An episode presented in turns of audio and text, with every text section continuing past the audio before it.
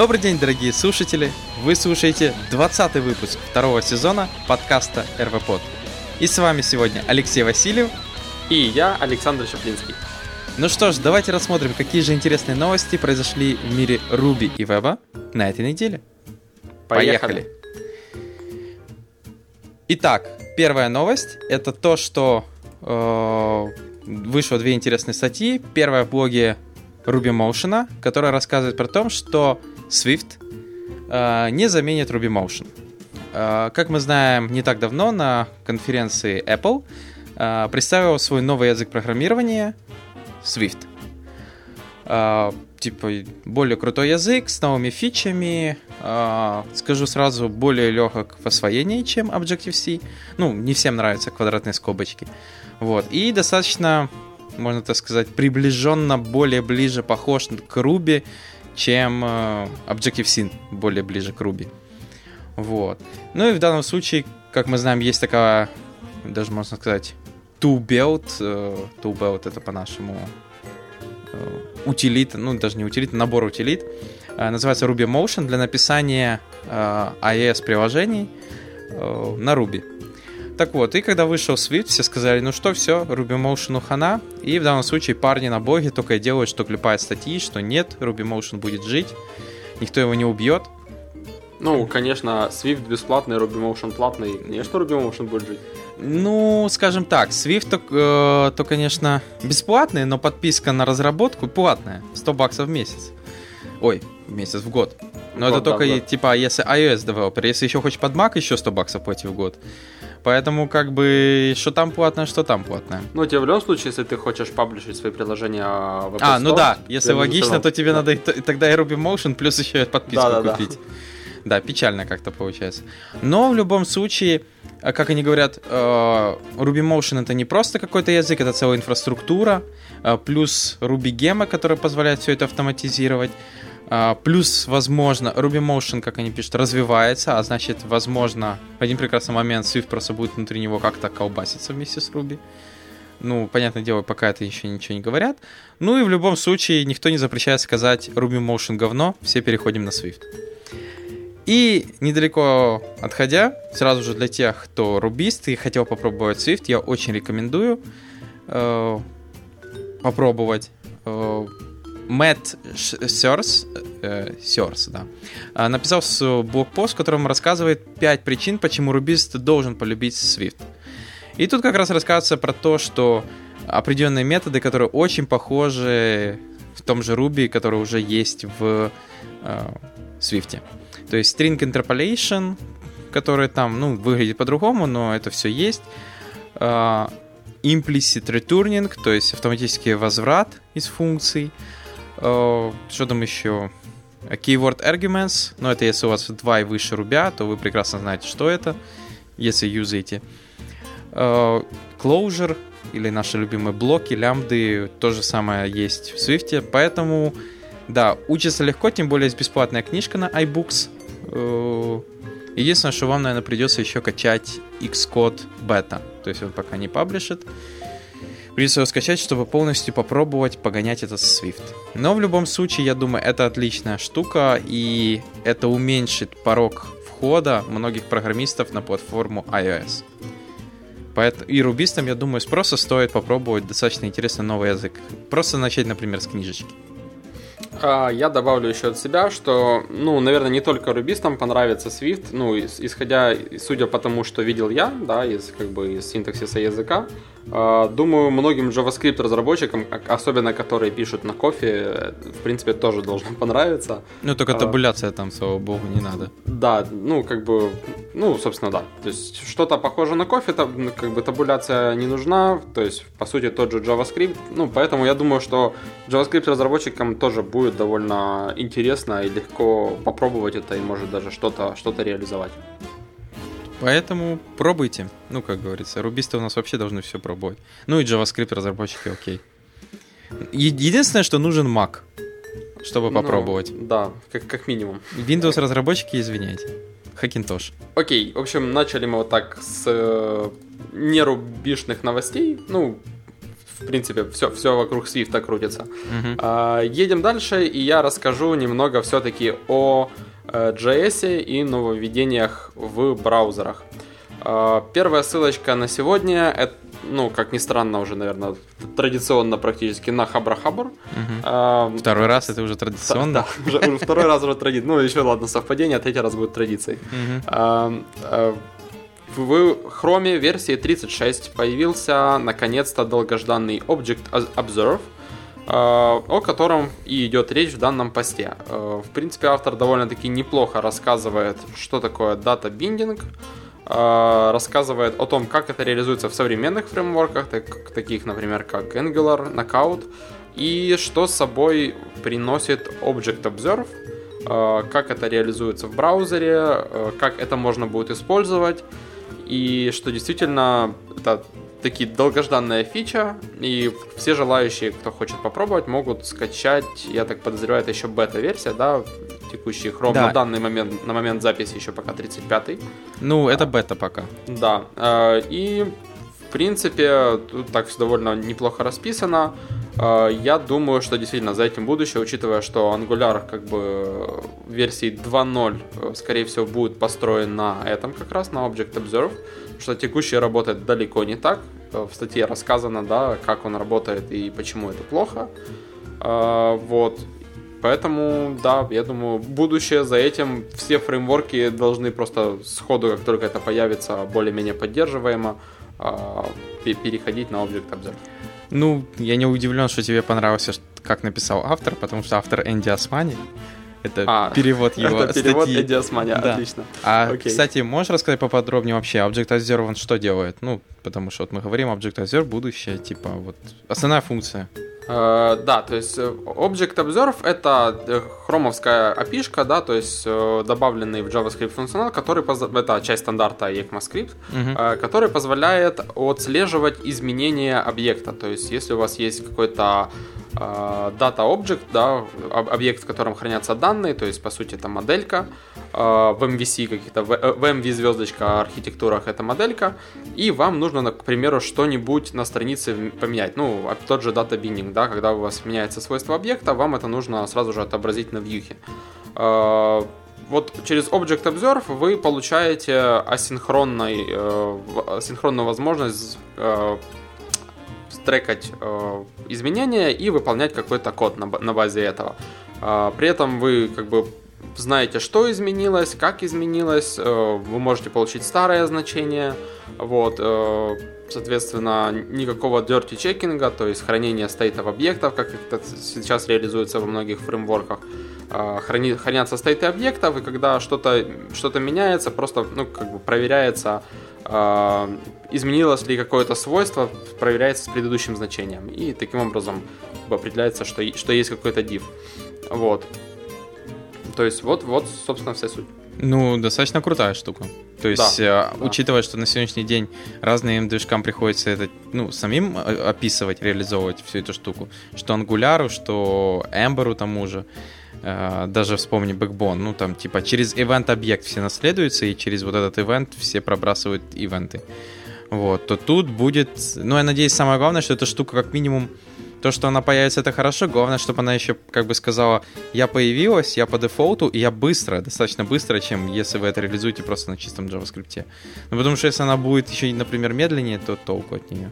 Главное, Нет, ну понятно, но в любом случае хорошо, хорошая тенденция, что в браузерах появляются фичи, которые нужны разработчикам. Не просто там что-то, да, а со своими там CSS, старыми стандартами, HTML и JS, там, танцуйте как хотите, пишите полифилы, а действительно появляются фичи, которые, ну, буквально сразу понятно, как использовать, и они реально нужны. Да, единственный минус, что вот мы сейчас рассматриваем, это Chrome, который будет бета, ну, он выйдет, понятное дело, скоро, но это же только Chrome, и тут начинается проблема, а как же несчастный Firefox, и все остальные. Придется все равно какие-то типа if э, этого нету, пишем руками. Ну, естественно, да, нужны будут фоллбеки, ну, то есть использовать как, как в текущих фреймворках это используется, то есть какая-то, какая-то библиотека, которая будет а, просто реализовывать этот функционал в случае, если Object Observer нету. Угу. Вот, и в догонку я хотел бы рассказать еще про одну фичу, которая выходит в том же 36-м э. Э, будут тоже две ссылочки. Одна на HTML5 Rocks, другая на Hubber, на перевод на русский. Э, это Element Animate. Э, такие себе анимации в JavaScript. Э, скажем так, я довольно-таки скептически относился к анимациям в JavaScript, потому что все-таки действительно со времен, как, когда мы на, начали поддерж... началась нормальная поддержка WebKit, ну не WebKit, вообще анимейшенов, да, и транзишенов э, во многих новых браузерах, э, стало очевидно, что ну, нет смысла использовать какие-то jQuery анимации, нужно все делать CSS, там, при помощи применения классов, там, стейтов и так далее. Э, это намного больше, ну, лучше по перформансу, да, использовать это нативно как бы в браузере анимации. И, в принципе, в CSS это дел, делать правильнее, наверное, чем в JS, потому что в JS все равно вы меняете CSS-свойства, а это как бы само по себе э, неправильный подход. Но, э, тем не менее, с этих пор все-таки я столкнулся с более сложными задачами, которые на CSS не реализуешь. И, в принципе, нужна, нужна какая-то математика. Например, вот даже в, в этой же статье есть пример со снежинками, когда вам не нужно, чтобы это был постоянно повторяющийся какой-то паттерн, да, чтобы они одинаково летели с одинаковых точек в одинаковые точки. А было бы неплохо добавить какой-то математики, какие-то сдвиги, какие-то смещения относительно начальных и конечных точек. Э, в CSS это сделать довольно тяжело, да, то есть в любом случае ну, нужно что-то, что умеет э, плюсовать, минусовать и так далее. То есть нужен какой-то язык программирования. А, соответственно, в JavaScript это сделать гораздо проще, можно гибче делать эти анимации. А, и, в принципе, интерфейс для реализации, для изменения да, CSS property довольно-таки простой. То есть мы просто а, практически декларативно описываем property и анимейшены. Вот, и, собственно, теперь Chrome с версии 36 это поддерживает. Ну, короче, 36-я версия принесет как минимум две веселые и интересные штуки для нас. Вот. Ну, Observable вообще крутая штука, это не спорю. Ну, Animation тоже важная. Тем более, что все нативно. Там еще в версии, по-моему, в этой, э, которая будет выходить в 36 версии, есть возможность из э, JavaScript, типа из браузера, определить, по-моему, количество ядер. Да-да-да, я видел этот твиттер. Да. Navigation.cpu. Ну, хотя вот вопрос, окей, и что тебе это дало? Не знаю, но, по крайней мере, я буду знать, сколько круто, ядер да? у пользователя. Нет, на самом деле я к тому, что просто там есть набор фич, который действительно в этом релизе, вообще каждый, каждой новой версии и довольно интересно ковыряться, смотреть, что же все-таки появилось. Ну, набор ядер это так, знаешь, интересно. Типа, как будто намек, типа, скоро JavaScript движок внутри хрома сможет быть много это поточным. Много поточным, да. Типа, веб-воркеры станут в реальности работать в потоках, и ты такой, типа, о Да-да-да. И теперь ваш хром просто будет умирать, если я создам свой плагин дырявый. Так. Хорошо, ну вот, да, нас интересные эти штучки ждут, а мы а, переходим дальше назад к нашему Ruby. И на этот раз Fusion Passenger компания выложила э, видео, которое они назвали Fusion Passenger Code Walkthrough. То есть, типа... Проход по коду. Проход по коду, да. Я не знаю, как это так назвать по-другому. Э, обзор кода пассажира. Во, можно Отлично так сказать. Сказал, действительно, обзор. Вот, то есть э, в данном случае, я так понял, Fusion парням, они хотят, чтобы все-таки им помогали контрибьютить в пассажир э, разработчики, поэтому они создали отдельную документацию по контрибьюшену в Passenger Web Server и также создали это видео. А, понятное дело, что внутри там Ruby не пахнет, там все написано на C, но видео достаточно отличное, которое объясняет а, что вот этот черный ящик, который многие, возможно, используют, это веб-сервер Fusion Passenger а, у себя в продакшене, на стейджинге, где-либо еще, может даже в девелопменте, что из себя он представляет? То есть, как там работает основной мастер процесс, help, как его там helper называют, который форкает или удаляет процессы. Очень похожа, кстати, модель, как Unicorn работает. Но плюс там дополнительно есть Watchdog, ну, то есть Unicorn, это я сказал, похож, но дальше там есть отличие логера, Watchdog, который за этим всем следит а, где у них логика содержится, и что удобно, они прям показывают, вот сишный код, вот кусок находится здесь, вот здесь. А, смотрите, пробуйте и тому подобное. А, начало хорошее, я так понял, им действительно они хотят, чтобы начали кто-то контрибьютить, добавлять, ну и, наверное, разработчикам самим им уже надоело это все поддерживать. Они, наверное, хотят, чтобы кто-то... Им просто помогали. Знаешь, как нормальные open source продукты, только сидишь и pull реквесты принимаешь. Вот. Ну, понятное дело, что тут надо минимально хотя бы знать хоть чуть-чуть C, чтобы туда куда-то контрибьютить. Поэтому для тех, кто заинтересовался, то есть, получается, не только рубисты, вдруг тут сичник какой-то нас слушает, матерый, и захотел контрибьютить пассажир, вот, смотрите, пробуйте, есть отличная документация и видео. На видео потребуется минут 30, то есть это не 10-минутное видео. И, опять же, не отходя от стола, э, от темы, можно так сказать, э, следующая вещь — это специальная библиотека, которая называется Invoker — Invoker — это, можно так сказать, заменитель для э, форемена плюс POW. Заменитель для форемена и POW. А, как мы знаем, Foreman — это специальный такой э, библиотека, которая позволяет через конфигурационный файл запускать несколько сервисов для вашего проекта. Например, если вам требуется там Sidekick, Redis, э, Rails S и еще там набор там mail-catcher и еще что-то.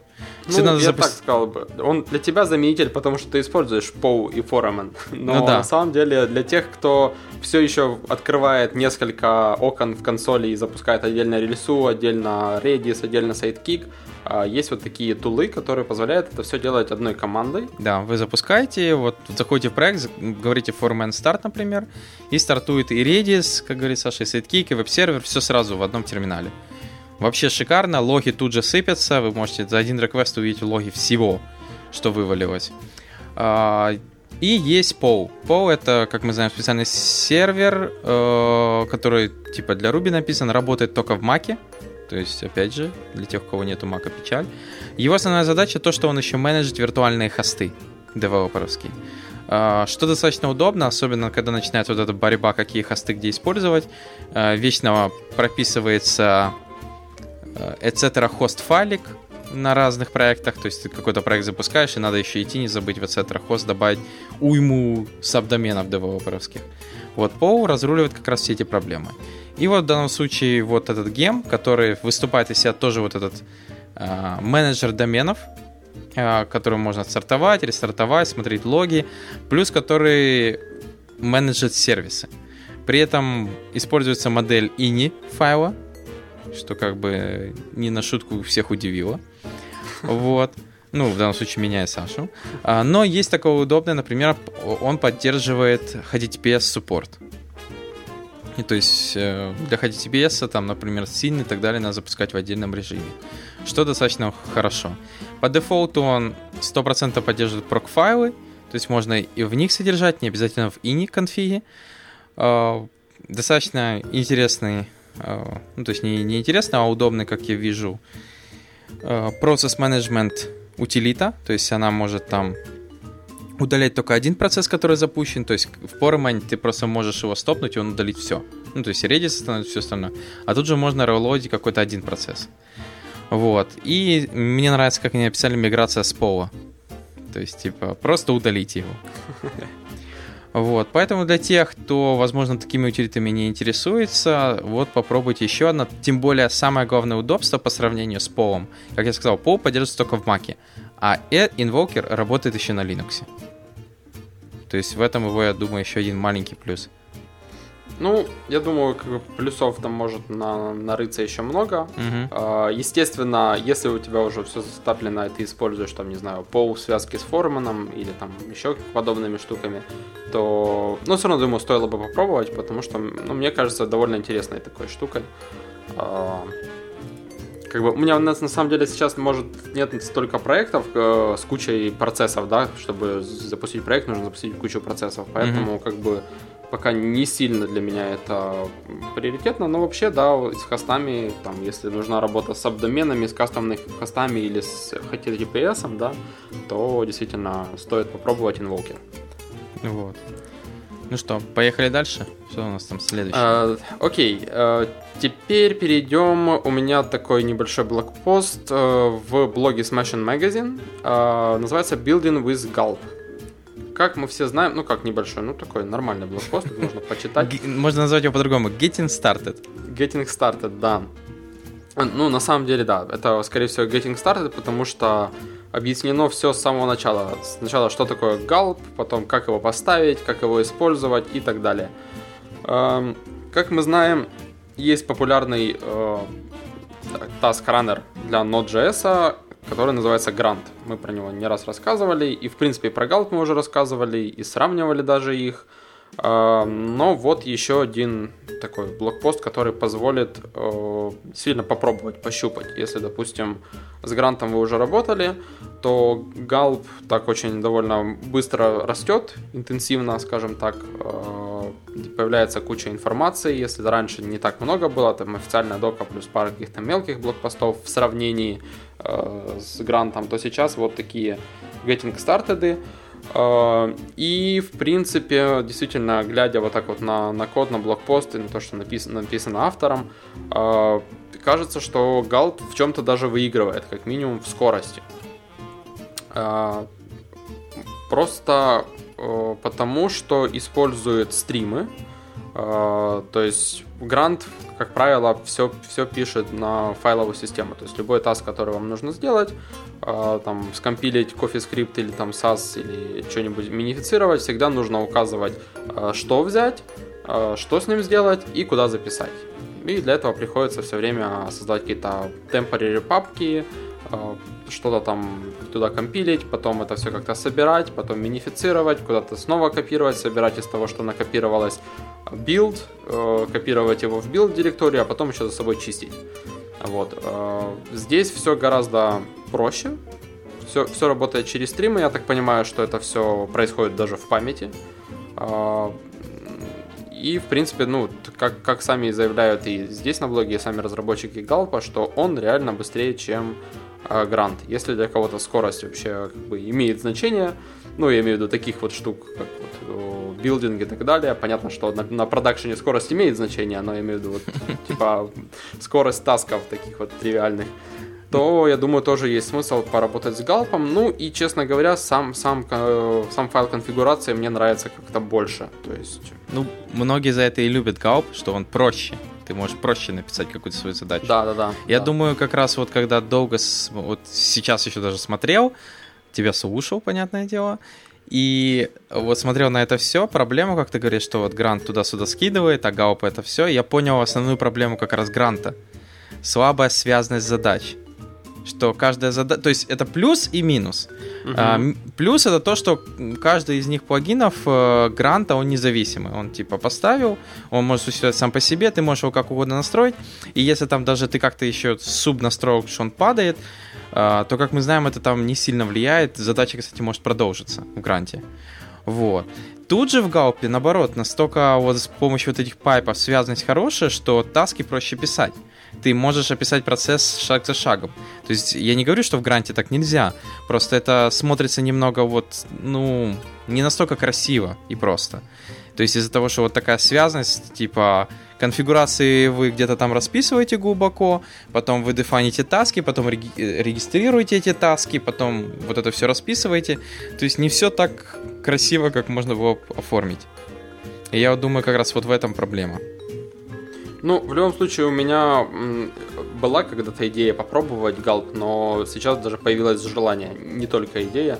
Ну да, единственное, что говорят, в чем, может, маленький сейчас минус Галпа, это то, что у Гранта пока что покруче инфраструктура. То есть у него ну, больше... пакетов больше. Да. Ну, я думаю, в любом случае, как только появляются какие-то задачи, которые, ну, ребята, которые используют Галп, нужно им решать, я думаю, пакеты появляются тоже довольно быстро. Ну вот у нас на некоторых проектах, э, я вот американские парни, разработчики, они Галп используют.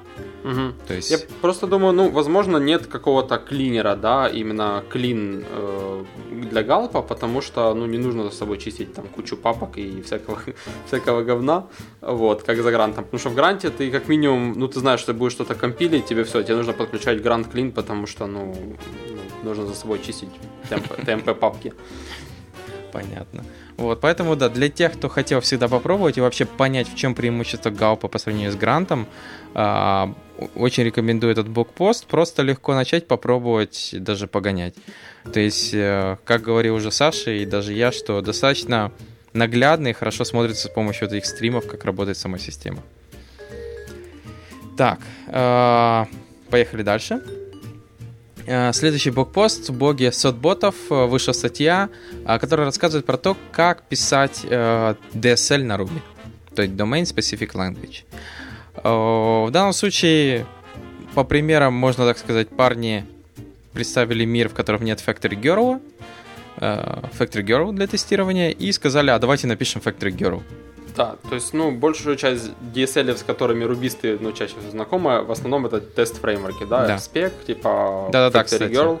Factory вот, Girl, есть... RSpec, огромное количество вот этих DSL, и в данном случае на примере, можно так сказать, Factory Girl, они расписывают, а, как можно написать, э, создать свой DSL.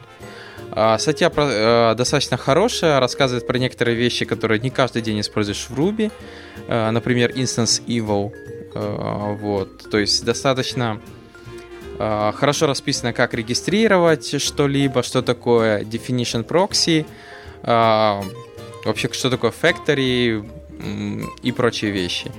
То есть, если вы заинтересованы, например, в написании своих DSL или вообще хотите знать, как на Ruby пишется DSL, смотрите достаточно, ну, хорошая статья, как говорится, getting started для тех, кто хочет начать. Вот. Тем более, как говорится, парни с сотботов, ну, в основном фигни не, стараются не писать. Ну, по крайней мере, как я знаю. Ну да, они пишут про что-то простое, доходчивое, но, как правило, правильно. Ну да, то есть, типа, не поспоришь. Вот, поэтому посмотрите, попробуйте. Ну, тем более, что тут удивляться, Factory Girl это их не гем. Поэтому они как бы и расписали, как бы писался Factory Girl, если бы не было. Вот. Вот такая простая статья. Окей. А, на блоге Код климата а, какое-то время назад, я думаю, что, может, даже Леша рассказывал, или мы рассказывали Мы вместе, рассказывали, рассказывали. А, семь паттернов, как рефакторить толстые модели. Ну, имеется в виду Active Record модели. Угу. А, вдогонку, ну, по мотивам вот этого блокпоста, в принципе, пост довольно-таки интересный, я думаю, мы эту ссылку тоже добавим, ну, еще раз на всякий случай. Угу. А, по мотивам этого поста э, написано было, в, это тот же, по-моему, блог. Не-не-не, это другой. Нет, это другой блог, но просто они, они ссылаются на... Чаш под... ловли какой-то. Да, да, Чаш. на климат. А, написано 7 паттернов, э, как рефакторить JavaScript приложение. И э, он разбит, естественно, на 7 частей. Пока в наличии есть только две, э, которые называются Value Object и Service Object. Угу. Ты, кстати, mm. заметил, что э, все, что они сделали, ну, то есть первоначально, когда открываешь ста- старую статью про Active Record, там же как раз идет тоже, типа, первая часть э, Extracting Value Object из Active Record. Там ага. Extracting Service объект из Active Record. Ну и чуваки просто такое, а чё, по JS тоже катит. И написали то же самое, только для JS. Uh, да, вот, деле. смешно вроде бы как звучит, но действительно для тех, кто пишет uh, не только на Ruby, но, например, не, я имею в виду, например, не, на Ruby не пишет, но пишет на JavaScript, uh, тоже достаточно интересно знать все эти объекты. Давай, Саш, дальше. ну, в любом случае, действительно довольно интересно ну, как бы провести параллели, да, между тем, как реф, вот, рефакторинг Active Record, да, как, как можно какие объекты выносить какие, какую функциональность. А, точно так же, ну, в принципе, можно мыслить и в JavaScript. То есть, если у вас есть приложение, у вас там есть какие-то классы, там полный месс, и какие-то классы толстые, здоровые. Я, в принципе, у себя недавно, не так давно находил код, где у меня там куча методов, куча всего, все происходит в одном классе. А, не как-то не, не структурировано было, то вот хороший такой стартинг point, чтобы начать а, как-то это все рефакторить, э, как-то классифицировать эти объекты, да, ну, то есть одни из них value objects, что по сути является как бы объектами с данными, то есть моделями, э, и есть, допустим, сервисные объекты, да, то есть это объекты, которые инкапсулируют в себе какие-то операции, которые нужно сделать с какими-то данными, да, с теми же, допустим, value объектами. Ну, логику какую-то. Ну, да, сказать. то есть, ну, логика. Бизнес-логика может, может даже в сервисах. Быть. Вот. В принципе, неплохая идея провести параллели и посмотреть на JavaScript под таким углом. А, посмотрим, что будет в остальных блокпостах. То есть я думаю, что вот на данный момент есть два, еще пять на очереди, mm-hmm. из которых Form Objects, Query Objects, View Objects, Policy Objects и декораторы. Mm-hmm. Конечно, декораторы, куда же без них. Э, ну да. Вот, кстати, тут достаточно интересно, то есть вроде бы как взяли действительно прошлый блокпост и просто сказали, а теперь давайте это распишем то же самое, но для JS. Но тут есть достаточно интересные вещи, например, а, про defining, например, value объектов, таких методов, как value of или toString. Потому что эти методы имеют специальное предназначение для ECMAX, ECMA, ECMA scripts. Да, спецификация. ECMA script. Да. Ты скоро выучишь, ты знаешь. Скоро будешь говорить правильно. Да-да-да. Вот, э, то есть у него есть, у этих методов есть специальное предназначение, и все кастомные value объекты должны их дефайнить. Вот, то есть, а, а многие вообще как бы даже не задаются этим вопросом, а нафига. А, вот, и тут достаточно интересно расписано, зачем это и как это работает. А, именно дефайнинг этих методов. Ты вот, например, не знал, что, оказывается, value of используется, этот метод используется для тройного равно. То ага. есть, если ты дефанишь объект, и там, например, создал два своих кастомных объекта, то задефанив в них value of, когда ты будешь писать тройное равно один объект, тройное равно второй объект, то он будет именно value of использовать для именно вот этого сравнения. Ух ты. То есть это типа как equivalent. Вот. И то же самое toString. То есть там достаточно интересная статья все-таки, хоть вроде бы ничего сверхъестественного, но вот это хорошо расписано. То есть как бы именно для JavaScript. Вот. Поэтому, опять же, для тех, кто пишет на JavaScript и посмотреть на эти паттерны, а тех, кто пишет на Ruby, просто гляньте, как эти паттерны, что эти паттерны очень легко переносятся и в JavaScript код. Вот. Так. Поехали дальше. А следующий блог-пост в блоге hakiri.io, который рассказывает про э, тулы для обнаружения, для э, как это сканирования вашего кода на security проблемы, уязвимости и прочее счастье. Ну, то есть security тулы. Да, можно так сказать. А, и какие из них интересны библиотеки? Первый это бандлер аудит, который, получается, просто берет ваш гемфайл лог, прогоняет его через, ну, парсит, прогоняет и проверяет, что если в его базе найдены какие-то библиотеки с версиями, что в них есть э, уязвимости, он будет просто идентифицировать и говорить вам обновить вот, вот эти гемы. Иначе все будет плохо. А, достаточно простой гем, интегрить его тоже просто. Второй, очень популярный на сегодняшний день, это Breakman. Это специальный сканер, который стартует э, Э, ну, пока что он сканирует только Rails, умеет. То есть он статически анализирует ваш код и говорит, где у вас могут быть проблемы. То есть, например, по дефолту он может сгенерить эту статистику в HTML файл, и вы можете увидеть, где в каких линиях кода у вас SQL уязвимость, или XSS уязвимость, или вот там вообще полное месиво, и, и тут все плохо. Э, следующее это Codesake Down. Это еще один сканер.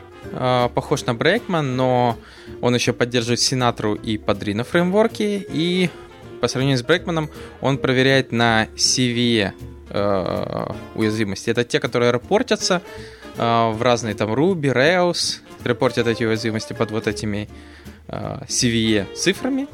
И получается, если он будет находить их, он просто будет ругаться, говорить, что вам надо или обновить версию рельсы, потому что там это было пофикшено, или где-то еще. Ну, хотя Брейкман тоже делает, но, как я сказал, только для рельсы. Также есть такие хорошие гемы, как Rec Attack. Это специальный middleware, который позволяет вам э, подключить его к вашему веб-приложению и содержать whitelist, backlist, э, э списки клиентов, э, throttling, э, трекинг производить, э, имеет поддержку хранилища всего этого или же на диске, или же использует Dali или Redis. Точнее, Dali сам гем, а Dali использует memcache. Вот, то есть помогает... Но по дефолту он, по-моему, использует... Э, memory. Там, memory. Да, memory просто.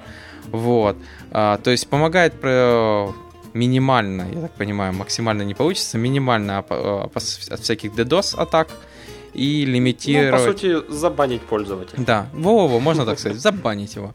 Или какой-нибудь force отменить. Например, если активно кто-то брутит какую-то форму вашу, а, вы можете как бы сказать, что rate лимит на вот это, на одного юзера, там, например, 5 реквестов в секунду, чтобы он активно не брутил форму. Ну ты добрый. Сразу его в этот, э, в игнор. А, ну окей. Все. По айпишнику, да? Да, да, И тут оказалось всю Россию забанили. Вот. Ну, все вряд ли, вся вряд ли на одном опичнике сидит. Ну, поэтому... я имею в виду, это знаешь, как сейчас в России, как его, банят ресурсы по опичнику и все. И она... да. Там где-то в Live Journal что-то написали, весь Live Journal стал недоступен. Вот. Есть также гем, ну это мы отвлеклись. Есть также gem Tarantula, э, который, получается, это краулер специальный, вы его запускаете. Он запускает, ну, то есть он тестит ваше Rails-приложение на, например, плохие валидации в ваших формах, или если там в этих формах есть XSS или SQL-инъекции. Ну, то есть ничего сверхъестественного, я вообще не представляю, как это можно было допустить, но возможно. Я видел даже код, что некоторые получалось это делать. И есть Hakiri Toolbelt, это как раз вот от этих парней. А, они что сделали? Можно так сказать, они взяли bundle, bundle аудит и добавили в него такие фишки, которые проверяют еще стек технологий, на основе которого крутится ваше веб-приложение. То есть в данном случае версию Ruby, Postgres, Unicorn, Apache и прочего. И если там тоже версии достаточно старые, он будет нотифицировать, что вам надо обновиться. Ну и также в этом блокпосте идет набор сервисов, которые позволяют автоматизировать все это. Это код климат, гимназиум и тот же Хакири, на котором как раз это все написано. Поэтому для тех, кому интересно, э, я рекомендую глянуть, и я бы рекомендовал особенно глянуть и прогнать ваше приложение, если вы не пробовали. Тот же Bundle Audit, Breakman. Ну, если вы используете коды климат, то Breakman там просто работает тихонько из коробки. Э, и, возможно, какой-нибудь еще там на тот же Таранту, если все настолько плохо. Вот. Вот такая хорошая статья с утилитами. Тем более, ну, учитывая, что на сегодняшний день происходит с нашими security уязвимостями, например, тот же OpenSSL, который мне за прошлую неделю пришлось обновлять два раза на всех серверах. Ну да, на самом деле полезные штуки и действительно приходит иногда время позаботиться и о security. Иногда ты фигачишь, фигачишь, э, оптимизируешь, оптимизируешь, думаешь, ну вроде все уже работает, все оптимально, и, и тут понимаешь, что у тебя... Украли сервак. С проектом. Например. Э, поэтому для этого дела отдельный набор тулов. Хорошо. Окей. Э, идем дальше. Следующий у меня такой небольшой сервис. Называется Bounce.js который позволяет вам э, создавать CSS3 анимации. Э, ну, казалось бы, что там сложного, сгенерил анимацию, да и все, но на самом деле, э, учитывая, сколько всяких разных эффектов, может, точнее так, э, от всех свойств CSS, которые вообще существуют и которые можно за- заанимировать, и до каких-то красивых анимаций, которые происходят в вашем UI и которые какой-то имеют смысл для пользователя, выглядит круто, нужно еще продумать, да, вот как бы от низкоуровневых таких, типа там сдвинься, повернись и так далее, до каких-то красивых анимаций, нужно еще пройти такой немаленький путь. И вот один из таких тулов, который позволяет э, выбрать анимацию по названию, там, не знаю, сплет, э, клок. Просто название действительно не говорит о том, как это будет выглядеть, но интересно наблюдать, когда вы включаете какой-то из них, как это действительно работает. Э, тут есть такой небольшой квадратик, который просто на себе отображает э, анимацию. Да, эту анимацию.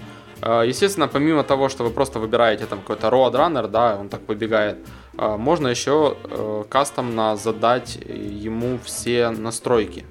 А, такие как, там, не знаю, duration, easing, э, там... Задержка. Ну, задержка, само собой, я имею в виду, если это skew, то ему можно там задать от до, да, если, если это вращение, ему можно задать тоже там э, в градусы от до. То есть все это настраивается, в принципе, это все, конечно, можно писать напрямую в CSS, но вам, естественно, нужно это писать, релодить браузер, смотреть превью, да. Здесь это все красиво, так интерактивно на форме накликивается, а, после чего вы просто можете скачать уже готовый CSS. Единственное, что готовый CSS иногда поражает просто мозг. Я просто, например, вот выбирал, что я там выбирал, какой-нибудь э, слинки, слинки, да, типа слинки. прыгает. И я нажал просто экспорт CSS, чисто глянуть, сколько там его. Я нажал и понял, почему этот УА может облегчить вам жизнь. Я а, бы да. это руками в жизни не написал. В том-то и дело, что писать руками такие штуки, как бы иногда, ну, иногда интересно, но, но... да, но иногда просто Э, капец. Ну, в любом случае, понимаешь, для того, чтобы эту анимацию, эту генерилку сделать, кто-то эту анимацию продумал и уже написал. Угу. И дал возможность настраивать там какие-то опции, да, там свойства. Но все равно круто, скажем так. Да. То есть довольно интересная штука.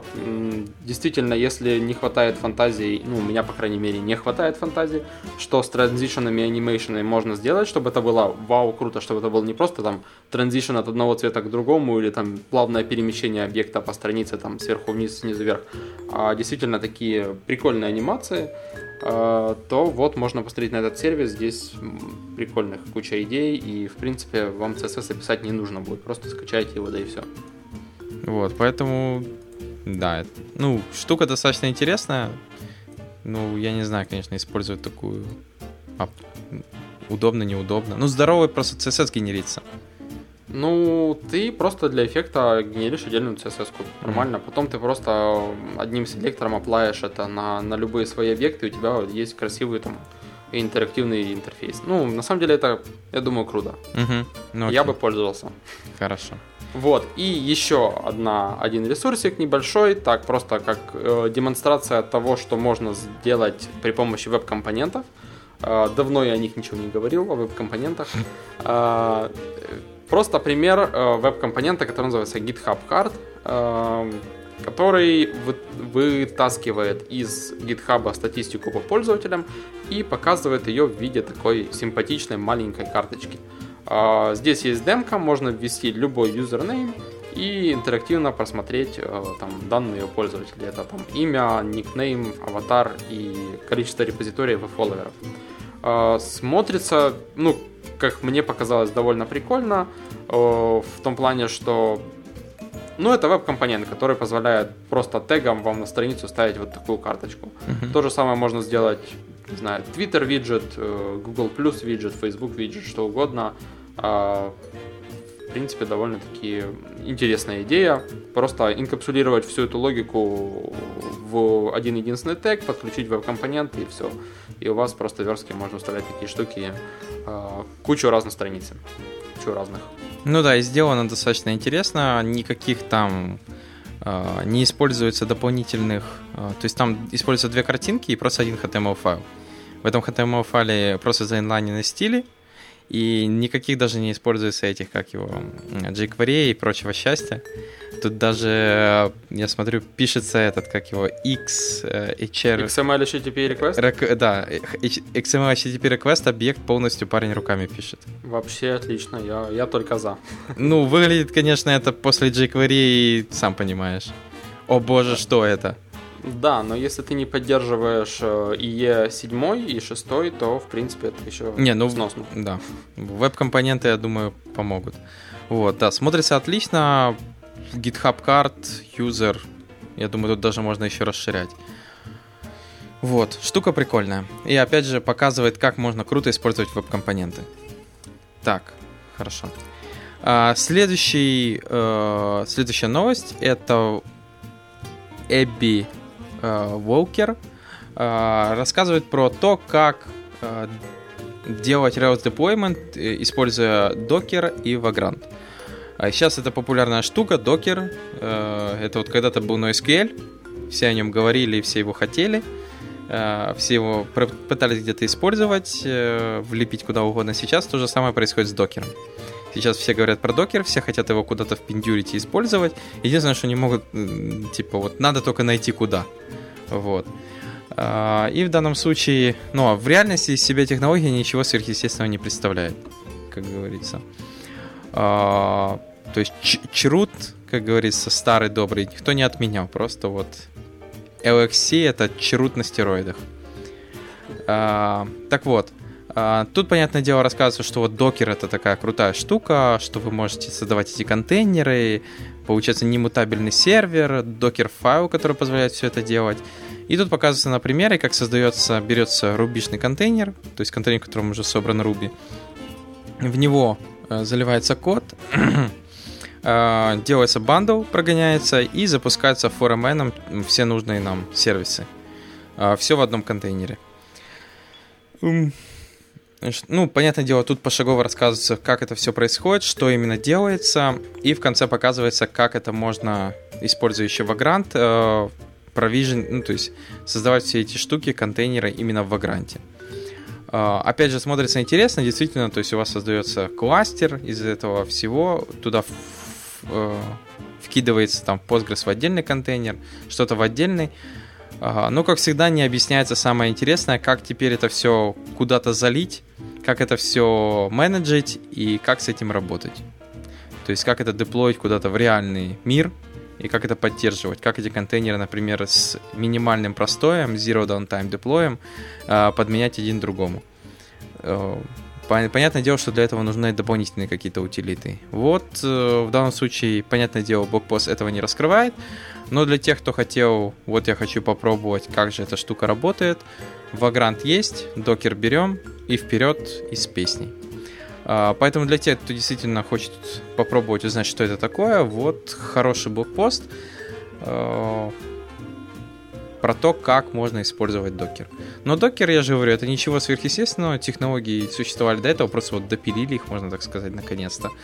А, плюс поверх них добавили нормальную опишку.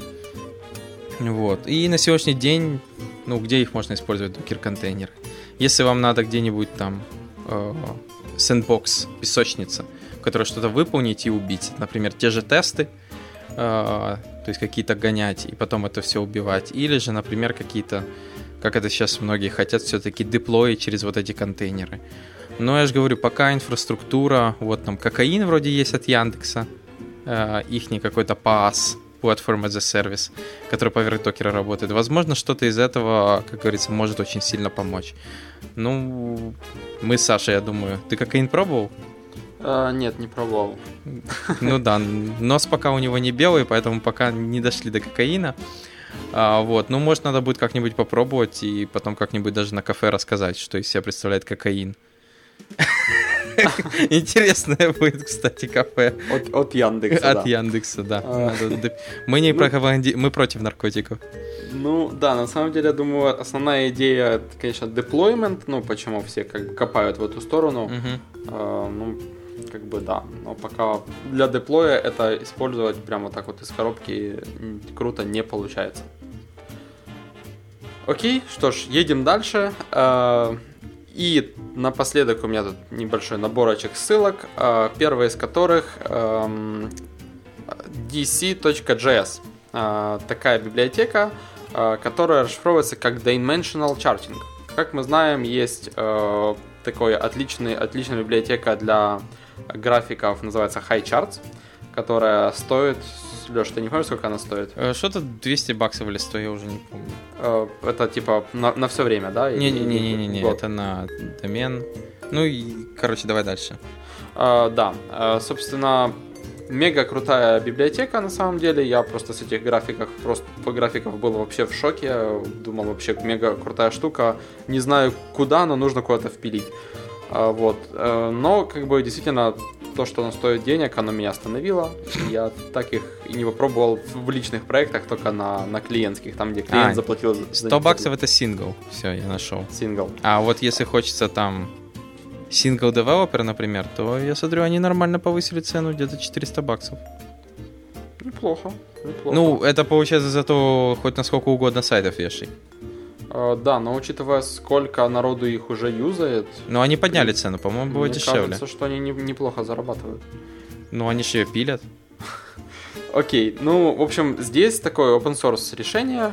Uh, написано поверх э, D3 engine, uh, который рендерит графики в uh, friendly CSS SVG формате. То есть uh, его можно хорошо и легко через CSS стилить.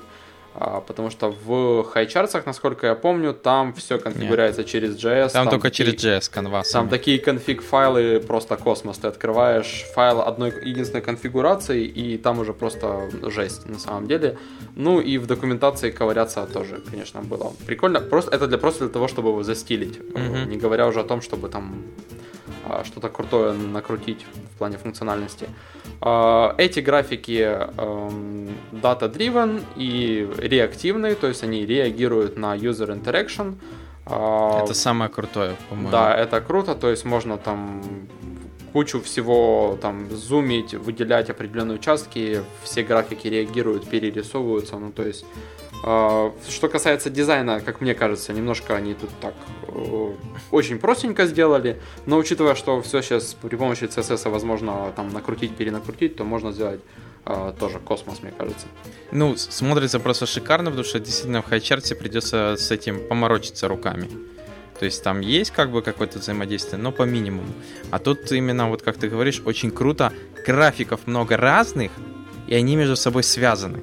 То есть да, изменяя да. значение в одном графике, ну то есть в Харчате есть, что ты можешь отключить какие-то там линии в одном графике и так далее, но тут же именно прикол, что графики отображают э, один набор данных, ну в да, разном да. представлении. Дело в том, что, что данные, да, а, ты меняешь данные и, ну, как бы контроли... через контролы одного графика. Угу. Ты как бы делаешь эту выборку, и все графики на это реагируют, перерисовываются там, красивенько так с анимацией. Угу. Вот, да. вот это самое крутое.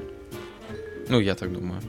А, в общем, да, если у кого-то есть задачи с, с графиками, с чартами, да, но High Charts как бы такой была довольно кусающаяся библиотека под в плане цены, то вот, вот эту я, я бы, наверное, рекомендовал в плане как действительно такой полноценной замены, может даже в чем-то более крутой замены High Charts. А, вот. Э, текущая версия у них стабильная 1.7.0, но на странице, а, как они пишут, версия 2.0.0 dev. То есть, по сути, я думаю, скоро, довольно скоро релиз версии 2.0. Угу.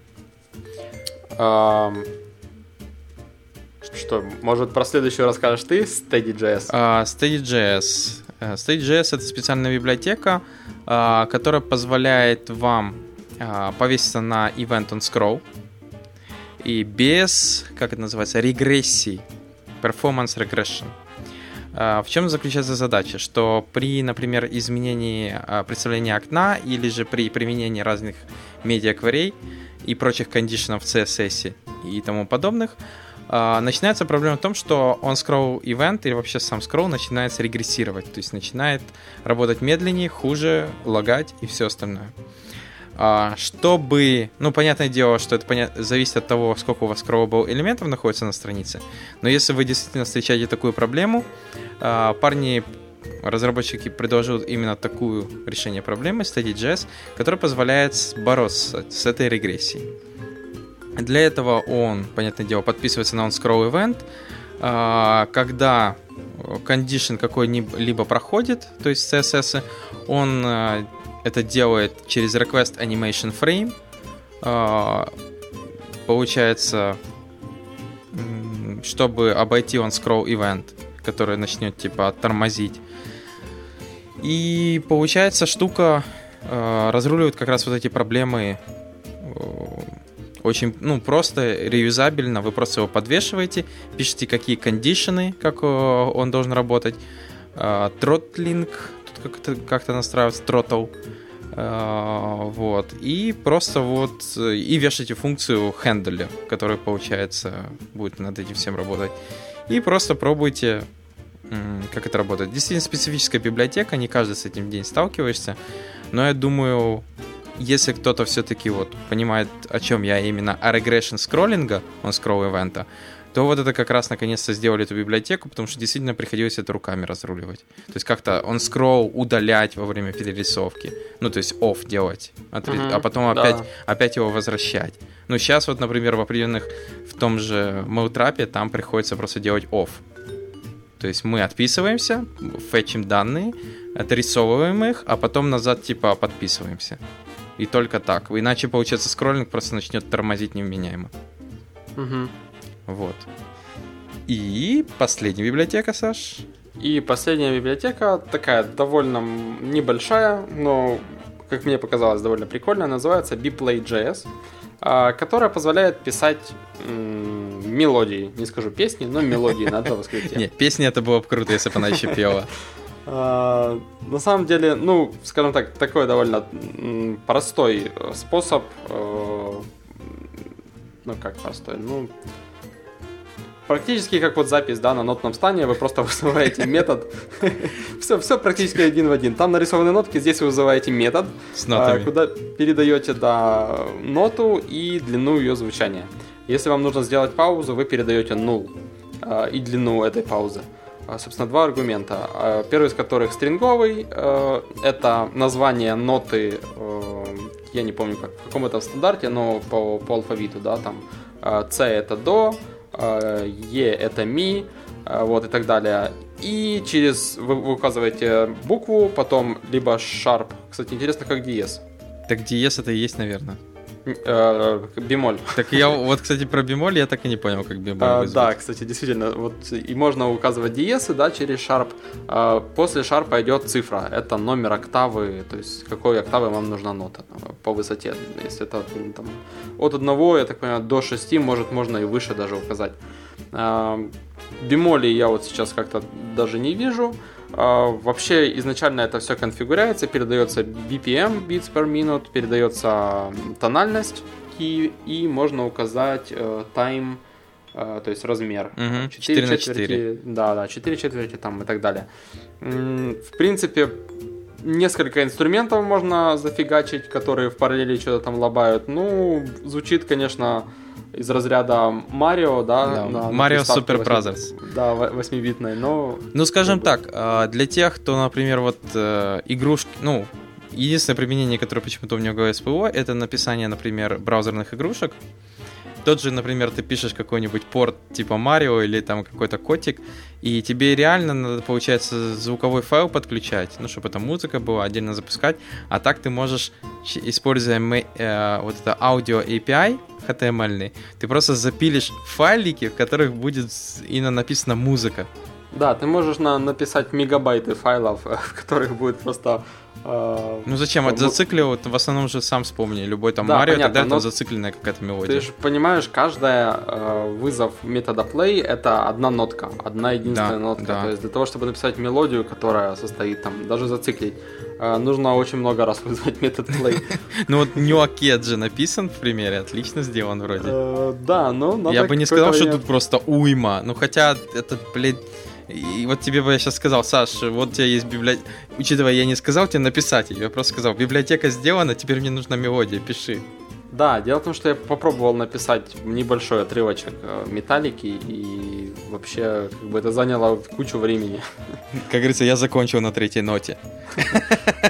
Да, ну я закончил на втором такте, но тем не менее. Вот, ну вот такие веселые библиотеки мы рассмотрели на сегодня э, в этом подкасте. Давай еще расскажем интересно, что произошло на выходных на этой неделе. А, да, на этой неделе прошел в субботу, да, Ruby Meditation. Угу. Четвертый. А, четвертый Ruby Meditation. Ну, для меня это был первый. Э, первый раз я попал туда. Спасибо организаторам за действительно такой классный ивент. Было довольно весело, интересно. Э, прикольно было увидеться там, с ребятами, с которыми давно не виделся или не виделся вообще. Угу. А, вот. А, кто выступали? Был там Андрей Савченко, он же и организатор. Он рассказывал про Zen TDD, типа как тестировать без боли, можно так сказать.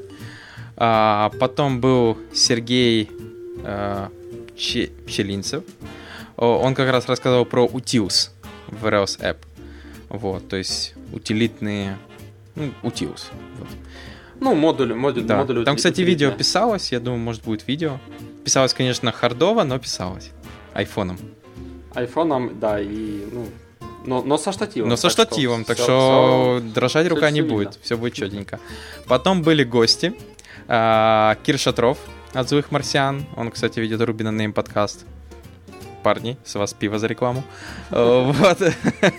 Он рассказывал про фреймворк Капистрано вообще и вообще про deployment play. Да, то есть, то есть... Не, не только Capistrano был. Он объяснил, что по, э, какая, по какой э, по какой стезе, можно так сказать, пошел Capistrano, то есть что теперь он не deployment tool для Ruby on Rails, а именно просто deployment tool, написано на Ruby. Все. И да. также рассказывал про те же докер контейнеры и все остальное. Ну, получилось достаточно занятно. А, потом был Иван Зария, а, который рассказывал про репозитории вот. И Ruby on Actors. Микаил Бортник. Э, Ruby на акторах. Это как раз вот этот же Ruby, то, что мы там гоняли, акку подключали. Э, потом, помнишь, как типа, а вы могли бы писать качественней? Вот. Получилось достаточно хороший Meditation. Опять же, спасибо всем, кто присутствовал, докладчикам, тех, кто организовывал. Шикарный получился. Многие говорят, даже лучше, чем RubyC. Ага, а мы его все равно пропустили. Вот. Но в любом случае, отлично получилось. Э, также отлично, что приехали ну вот, например, Кир Шатров приехал, учитывая нашу ситуацию в стране. Ну, я говорю, имеется в виду, пробился к нам. Да, ну, через границу. На самом деле, на самом деле было бы прикольно собираться так почаще. Да, и надо бы это, типа, не только там, например, Ruby Meditation, а, типа, как мы с тобой говорили, Ruby for Food или что-то да, такое. Ruby for Food. В общем, больше ивентов и больше а, встречаний. Да, единственное, что говорили докладчики, не хватает тем. То есть, э, чтобы им предлагали темы, им писали, э, потому что в основном просто, я так понимаю, всем впадало что-то докладывать. Не хватает тем или не хватает докладчиков? Не хватает докладчиков с темами. Да, да, потому что если вдруг у кого-то есть идеи и хотелось бы их кому-то донести, там как-то появиться в комьюнити, что-то рассказать, может какой-то опыт, а, я думаю, вообще можно без проблем а, связываться с организаторами тех же Ruby Meditation и предлагать себя в качестве докладчиков, и темы докладов, и вообще как бы а, не стесняйтесь, feel free, как говорится. Да, и у них, что хорошо, у них, ну, кстати, на этот раз не было, но в основном после каждых вот этих докладов у них есть круглый стол, как раз, как говорит Саша, чтобы обсудить все, рассказать, типа, как все хорошо или плохо. Ну, вот, вот так у нас прошла веселая неделя. А, что мы можем сказать? Спасибо, что слушаете нас, подписывайте на, на нас, э, пишите нам в Твиттер, э, присылайте новости. Забыли с тобой обсудить библиотеку, которую нам присылали э, по JavaScript. Но мы не забыли, мы ее как-нибудь рассмотрим. До новых встреч, пока. Услышимся на следующей неделе. Пока. thank you